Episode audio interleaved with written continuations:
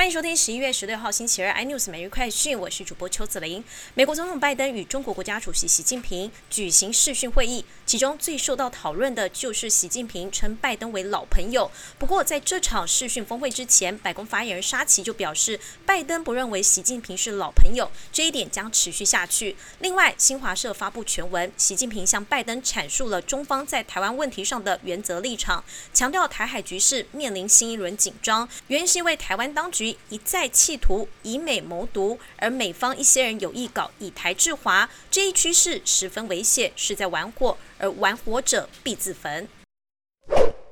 美国联邦通讯委员会 FCC 基于国安疑虑，撤销中国电信美国子公司的营运许可。中国电信不满，上诉到美国法院。FCC 发现，中国电信受到中国政府的剥削影响及控制，极有可能在没有独立司法监督、充分法律程序的情况下，被迫遵守中国政府的要求。航运股之前在航运三雄领军下成为市场人气指标，随着航海王股价拉回，取而代之的是航空双雄华航及长荣航，在法人大买拉抬下，股价从10月底开始上涨。华航股价不到1个月已经飙涨8成，长荣航也大涨超过6成，其中华航成交量已经来到114万张。